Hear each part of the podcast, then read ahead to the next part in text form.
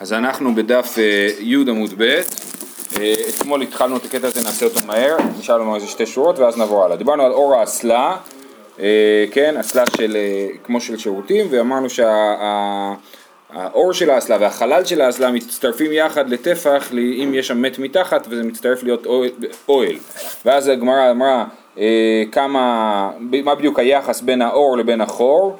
אה, ואמרנו, אה, אמרנו, אה, רב דימי אמר אצבעיים מכאן ואצבעיים מכאן ורווח, אצבעיים רווח באמצע. ורבין אמר אצבע ומחצה מכאן ואצבע ומחצה מכאן ואצבע רווח באמצע.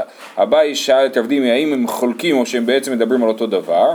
אז הוא אומר לו לא, אנחנו לא חולקים, זה פשוט השאלה האם מדברים על אצבעות גדולות או אצבעות קטנות, זאת אומרת אם מדברים על אגודל או על אצבע רגילה אז הוא, ואז הוא אומר לו לא נכון אתם כן חולקים, אמר לי לאי פלגיסטו הוא בעומד מרובה על הפרוץ משתי רוחות להגיד, אתם חולקים בעניין של עומד מרובה על הפרוץ משתי רוחות, כי יש פה, אה, אה, האם עומד מרובה על הפרוץ משתי רוחות זה מספיק טוב או לא, מי שאומר אצבעיים מכאן, אצבעיים מכאן ואצבעיים באמצע, הוא חושב שלמרות שיש פה, אין, אה, אה, שהיחס בין חור לבין כל אחד מהצדדים זה יחס שווה של אחד לאחד, אבל מחברים את שני הצדדים ביחד, אז יש פה עומד מרובה על הפרוץ.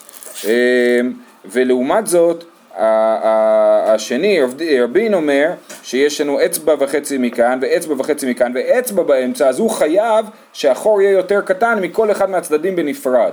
אז זה, זה, אז זה מה שאביי אומר, לא, אתם חולקים בעומד מרובה על הפרוץ משתי רוחות. לדידך הווי עומד משתי רוחות. לרבין מרוח אחת הווי עומד, משתי רוחות להווי עומד. אם יש אם אין יותר בכל אחד מהצדדים, רק משני הצדדים יחד יש יותר מאשר האוויר, אז לפי רבין זה אה, אה, לא עובד, ולפי זה לא נחשב לסתימה מלאה, ולפי אה, רב דימי זה כן נחשב לסתימה מלאה. ואז הוא אומר לו לא נכון, הוא אומר לו, אה, סליחה לא סיימנו, הוא אומר, אה, לא, לא אבי עומד דאיסר כדאי תחלופ לגיטי, אם אתה חושב שאתם לא חולקים, שאתם מסכימים לרבין הכי באי לי למימר, אצבע ושליש מכאן ואצבע ושליש מכאן ואצבע ושליש רווח באמצע, הרי מה קורה? אנחנו מדברים פה בשביל להגיע לטפח, אם מדברים על אצבעות גדולות אז זה ארבע אצבעות, אם מדברים על אצבעות קטנות זה שש אצבעות, כן? אז, אז הוא אומר, בשביל להגיע לטפח אז מה רבי, רב דימי אמר? רב דימי, אה, רבין אמר, רבין אמר אצבע וחצי מכאן ואצבע וחצי מכאן ואצבע באמצע אז הוא, אז הוא אומר, אנחנו לא חולקים, פשוט בשביל להגיע לסכום של ארבע אצבעות, אז היינו צריכים לעשות, הוא היה צריך לעשות ככה. הוא אומר, לא נכון, בשביל להגיע לסכום של ארבע, ארבע אצבעות, אם הוא היה חושב שעומד משני הצדדים הוא אה, מרובה על הפרוץ, זה מספיק טוב, אז, אז היה מצטרף, אז היינו אומרים, יש אצבע ושליש מכאן, אצבע ושליש מכאן, ואצבע ושליש חור באמצע, שלמרות שבכל אחד מהצדדים אין יותר מאשר האמצע, כיוון שמשני הצדדים יחד יש יותר מאשר האמצע, אז זה כן נחשב לסתום. וזה שהוא לא נקט את הדבר הזה, אלא נקט לדבר על אצבע וחצי מכאן, ואצבע וחצי מכאן, ואצבע רווח באמצע, סימן שהוא חושב שצריך שבכל אחד מהצדדים יהיה יותר מאשר באמצע.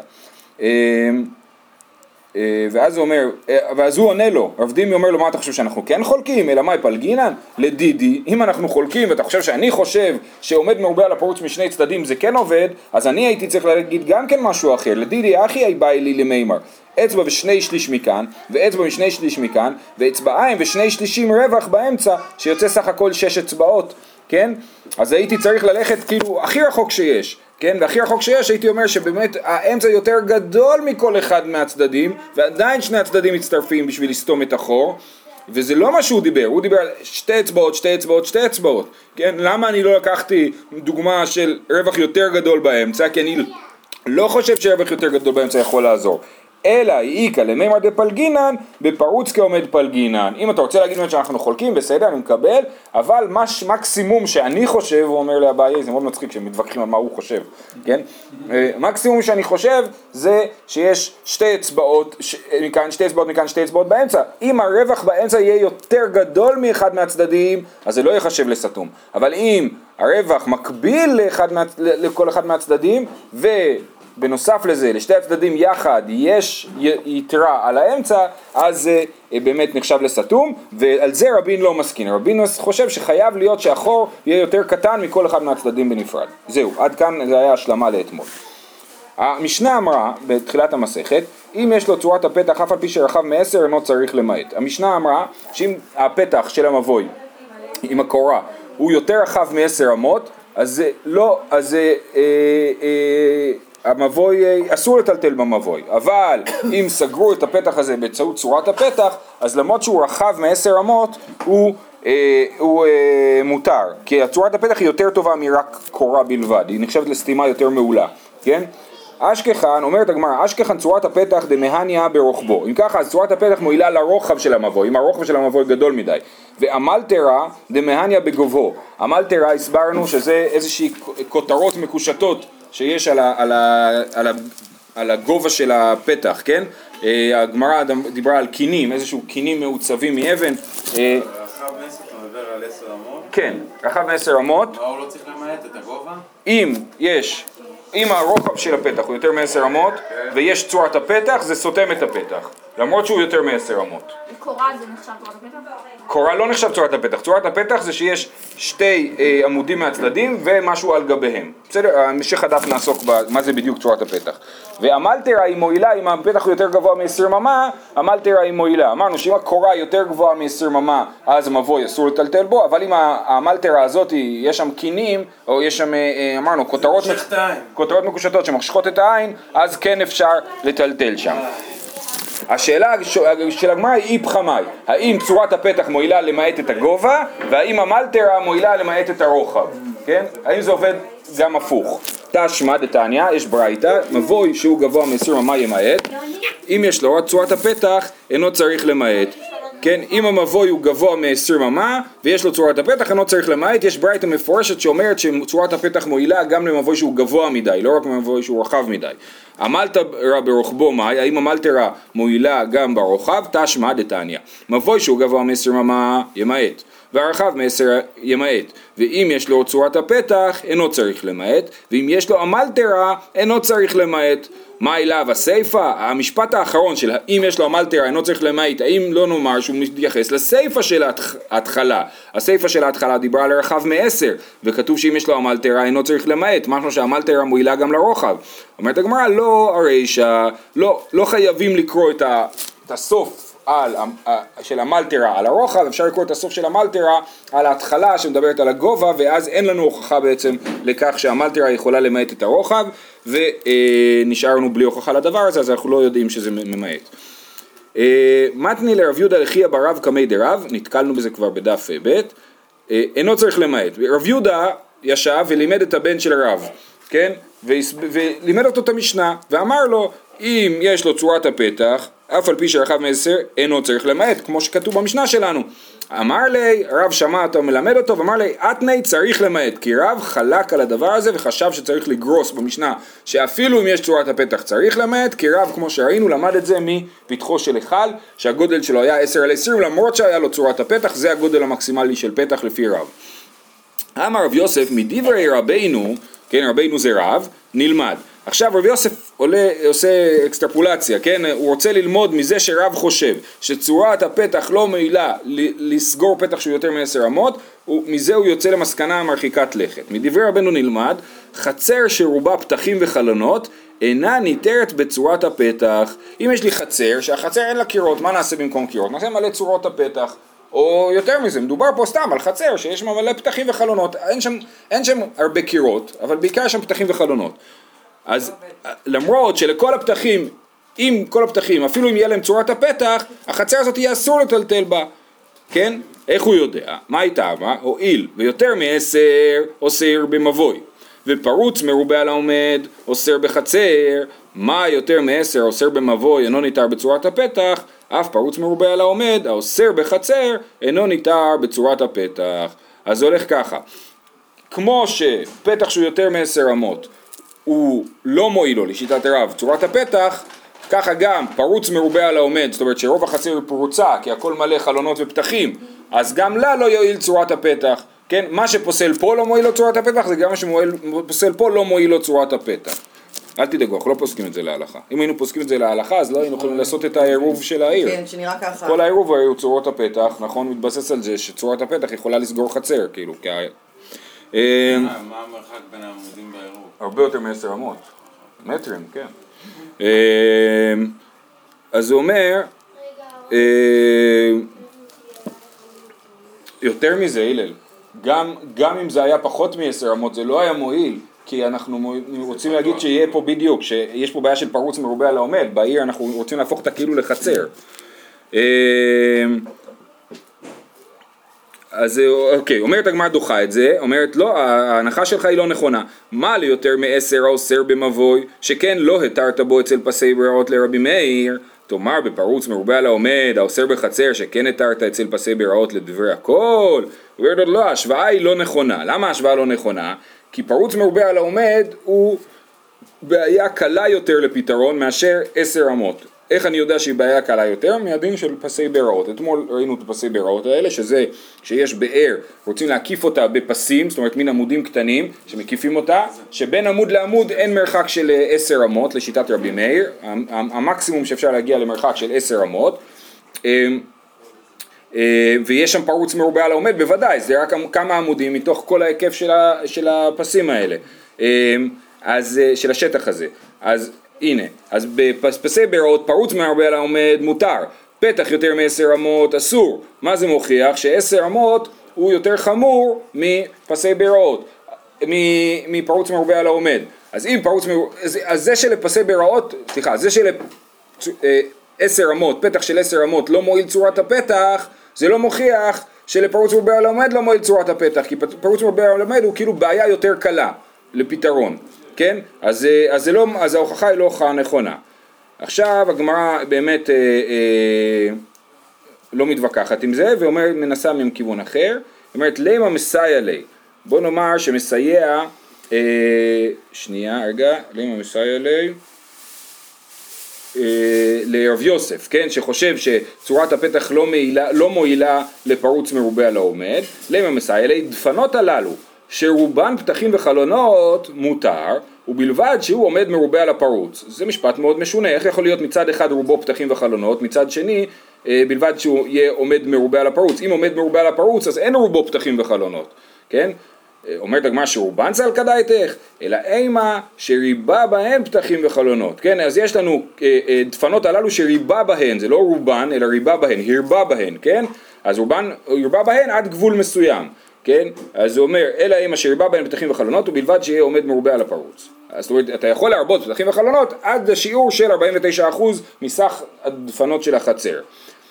אז, אה, אז לכאורה, זה לרב יוסף. אז זה מוכיח שכן, שרב יוסף צודק, שאי אפשר לעשות, אה, אה, לה- להיעזר בצורות הפתח, כי הוא בא בהם פתחים וחלונות, ועדיין זה לא מועיל לעומד, לפרוץ מרובה על העומד.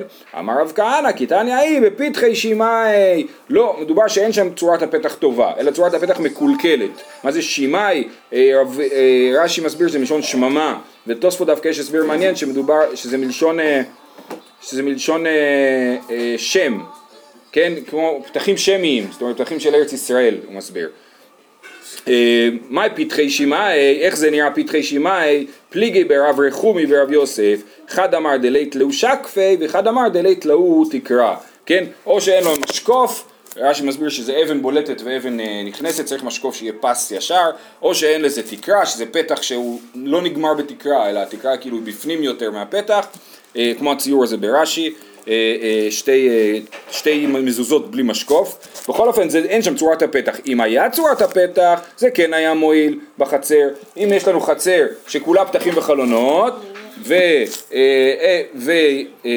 והעומד, הפרוץ מרובה על העומד, אז לכאורה מהברייתא מוכח שלא יעזור צורת הפתח, אומר רב כהנא לא, הפתחים האלה שכתוב שעשו שם פתחים זה היה פתחים מקולקלים, לא פתחים עם צורת הפתח ולכן אי אפשר להוכיח מזה. אה, זהו. ואף עכשיו אה, זהו, סגרנו את רב יוסף בלי מסקנה מוחצת בעניין הזה, האם, עשר, האם צורות הפתח יעזרו לפרוץ מרובה על העומד. ואף רבי יוחנן סבר לה להא דרב, רב הרי אמר שצורת הפתח לא מועילה בעשר אמות, עכשיו הגמרא טוענת שגם רבי יוחנן חושב שצורת הפתח לא מועילה לעשר אמות. דאמר רבין בר אבד אמר רב יצחק מעשה באדם אחד מבקעת בית חורתן שנעץ ארבעה קונדיסין בארבעה פינות השדה ומתח זמורה עליהם ובא מעשה לפני חכמים והתירו לו לעניין כלאיים, היה לו כרם וה- וליד הכרם הוא רצה לזרוע זרעים וזה אסור בגלל כלאי הכרם. לפי, למדנו על מחול הכרם וקרחת הכרם שצריך להרחיק לפחות 400 אם לא הרבה יותר מזה מאשר מהכרם. אבל הוא חבל לו על ה-400, מה הוא רצה לעשות? הוא עשה צורת הפתח, הוא נעץ ארבע קונדסים בארבע פינות השדה, הוא מתח זמורה עליהם כן, ורצה באמצעות צורת הפתח להגיד הנה זה מוגבל בתוך השטח הזה ומותר מיד לזרוע מחוץ לזה. אה, והתירו לו לעניין כלאיים, באמת אמרו שזה עובד לעניין כלאיים. רש"י מסביר שמדובר אפילו על כלי הכרם. ואמר יש לקיש, כדרך שהתירו לו לעניין כלאיים, כך התירו לו לעניין שבת. רבי יוחנן אמר, לכלאיים התירו לו, לעניין שבת לא התירו לו. אז יש לקיש חושב, אומר, צורת הפתח הזאת מועילה לעניין כלאיים ולעניין שבת, ויש, לה- ורבי יוחנן אומר לא, אמנם זה מועיל לעניין כלאיים, ולעניין שבת זה לא מועיל צורת הפתח הזאת. אם אני עושה כרם, ואני רוצה. לזרוע צמוד אליו, אז אני עושה בין לבין גדר, ובמקום גדר אני עושה צורת הפתח.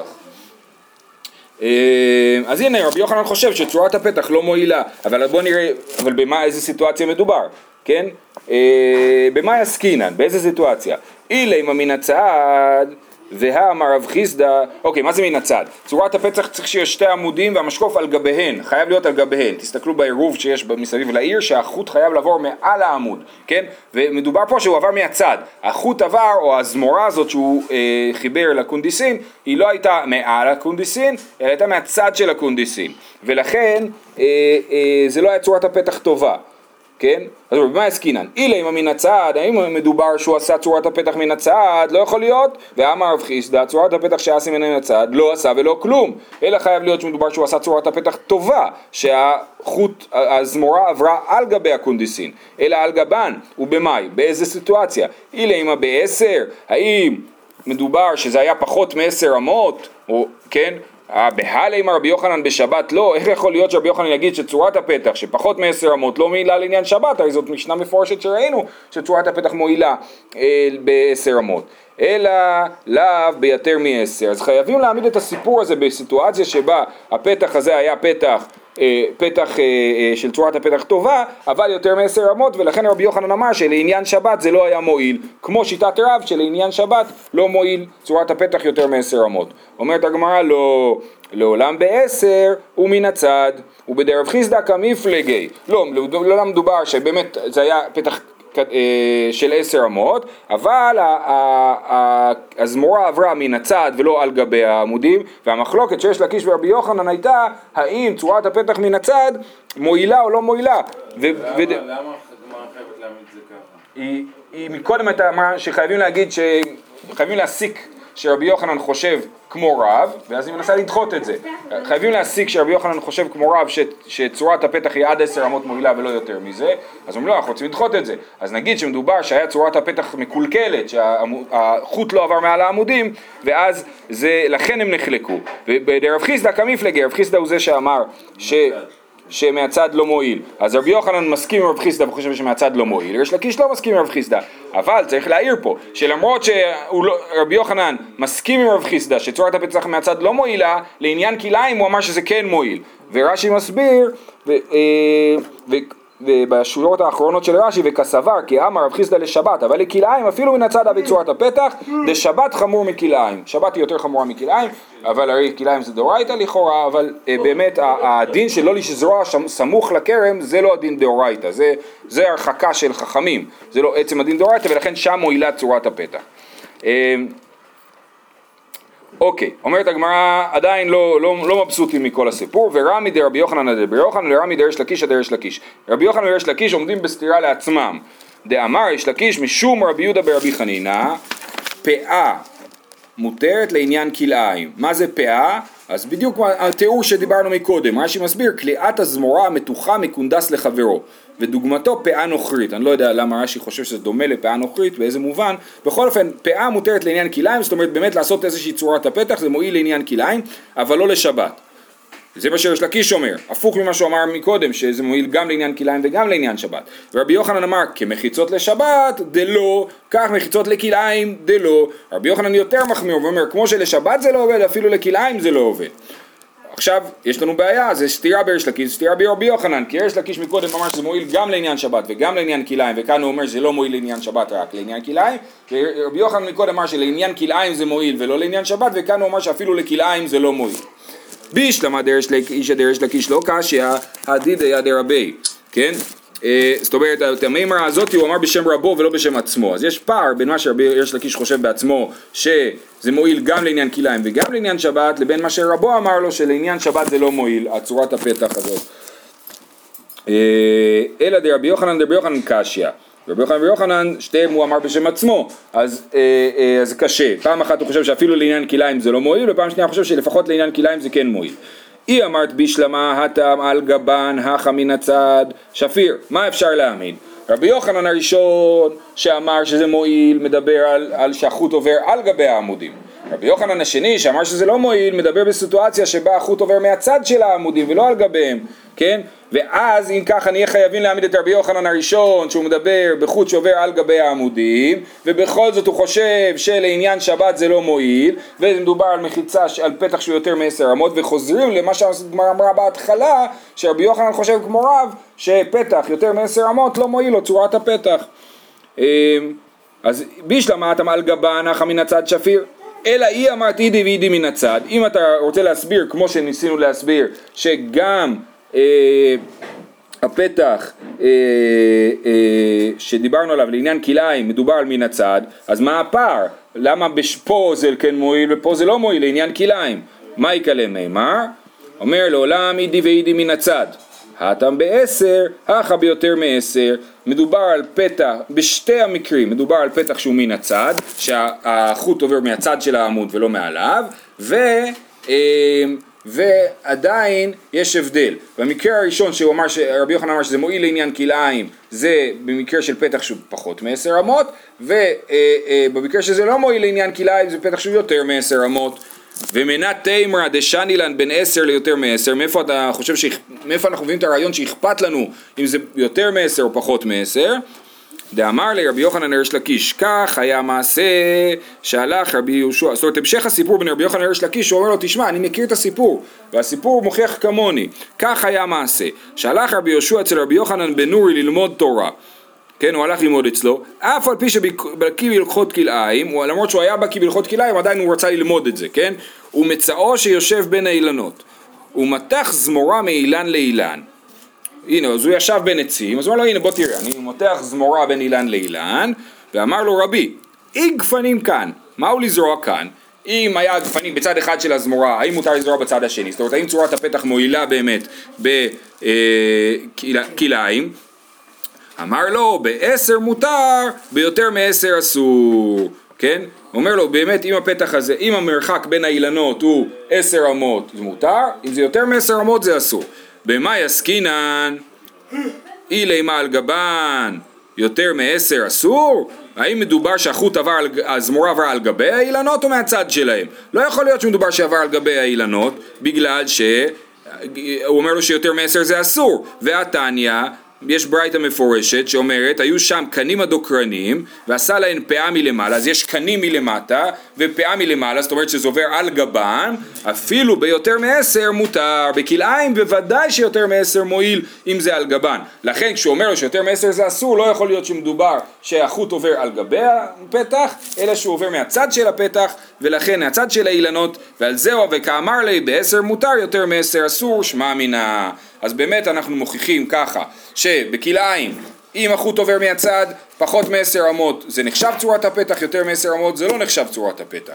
ולעניין שבת אז אנחנו יכולים לומר שרבי יוחנן לא מסכים עם רב וחושב שלעניין שבת אה, אה, גם אם הפתח הוא יותר מעשר אמות צורת הפתח מועילה, כי כל הדיון של רבי יוחנן וריש לקיש לעניין כלאיים ולעניין שבת, כולו כולו, לפי העמדה של הגמרא, דיבר על מצב של החוט מהצד ולא חוט מלמעלה.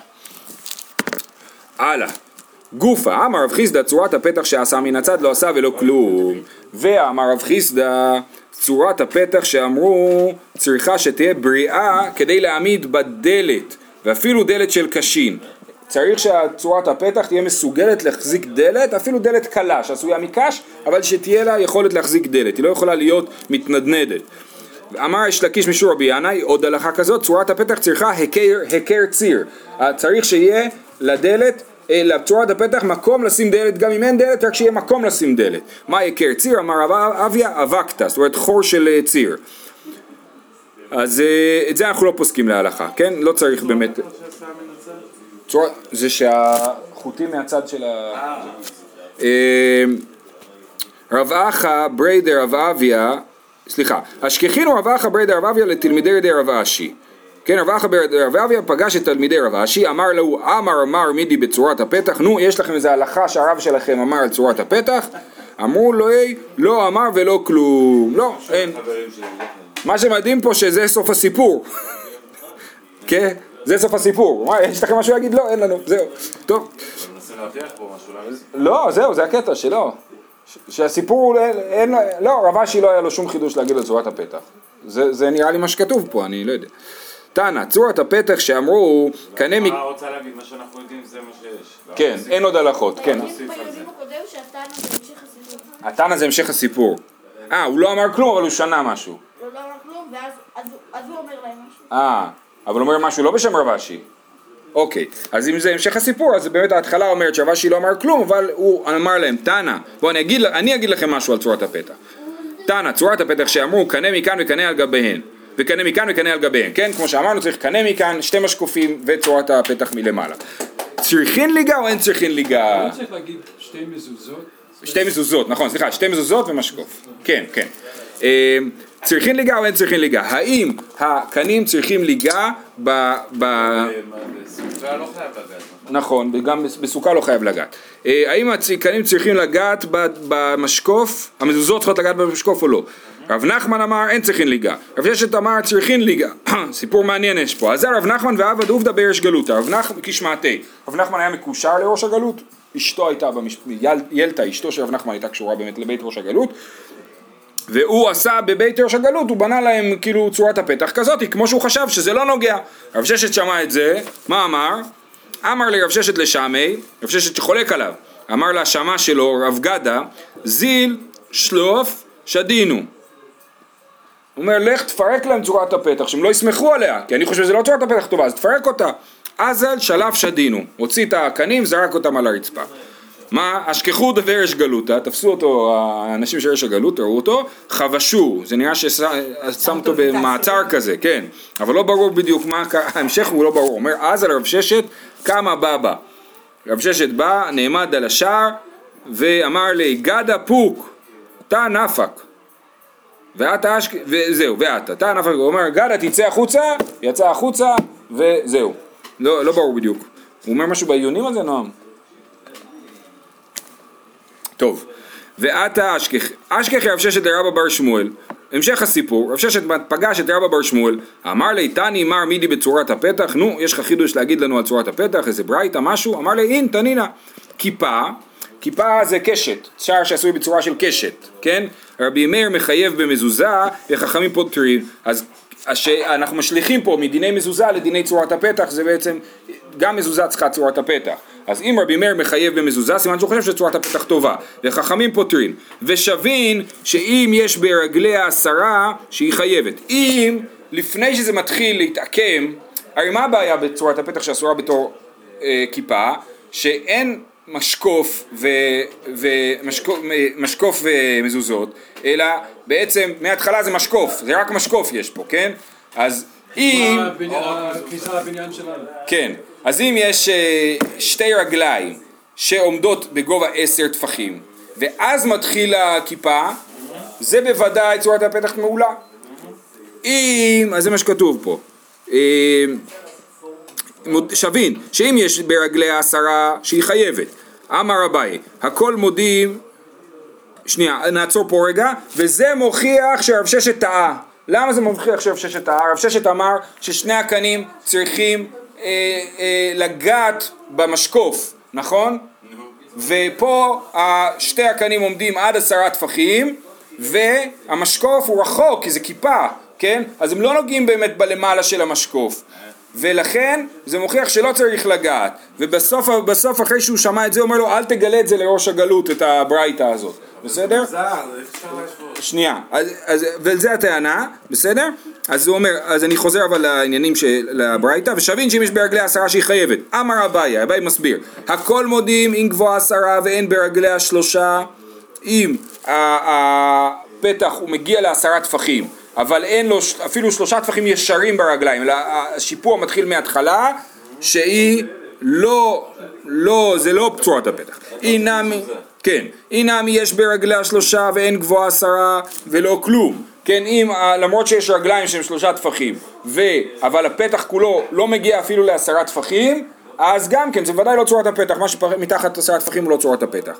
כי פליגי, על מה כן חולקים? ויש ברגליה שלושה וגבוהה עשרה ואין רוחבה ארבעה ויש בה לחוק להשלימה לארבעה. מה הסיטואציה? יש לנו שתי רגליים של שלושה טפחים, אז זה כבר נחשב לרגליים, לכולי עלמא. והפתח הוא פתח, הסוף שלו לא מגיע לארבעה טפחים רוחב, והמינימום רוחב של פתח הוא ארבעה טפחים, כן? אז הוא לא מגיע לארבעה טפחים, אבל זה באמת חלק מקיר שלם, ואפשר כאילו בדמיון לחפור בקיר ולעשות פתח שהוא אה, ארבעה טפחים רוחב. אז זה המחלוקת, האם חוקקים להשלים או אין חוקקים להשלים. האם חוקקים בדמיון להשלים, ראינו את זה גם בדף ז' במסכת שבת, לא נזכיר לכם עכשיו, אבל אה, אה, האם חוקקים בדמיון להשלים או לא חוקקים בדמיון להשלים. זאת המחלוקת שלהם, על זה הם נחלקו. אה, בכל אופן, אז אני חוזר מקודם, הבעיה הייתה, כמו שאמרנו, שהמשקוף לא נוגע במזוזות, ו... אה, אה, סליחה, ש... לא הבעיה, מוכח מהברייתא שלמרות שהמשקוף לא נוגע במזוזות, הפתח הוא נחשב לצורת הפתח לכולי עלמא, אמר לי, רב ששת אמר לרבא בר, בר שמואל, אם משכחת להוא, לא תימה להוא לבאש גלותא ולא מידי מהמתניתא דכיפה. אל תספר להם את הברייתא הזאת, כי זה נראה שהרב ששת מבין שהוא עשה פדיחה, כאילו, שהוא חוזר בו מדעתו, אבל בכל זאת הוא לא רצה להתבייש בפני בית ראש הגלות, במיוחד שהוא הלך ועשה מעשה בעניין. אה, אז הוא אמר לא לגלות את זה לבית ראש הגלות. יש לנו זמן? לא, נעצור פה. משנה נקרא מחר.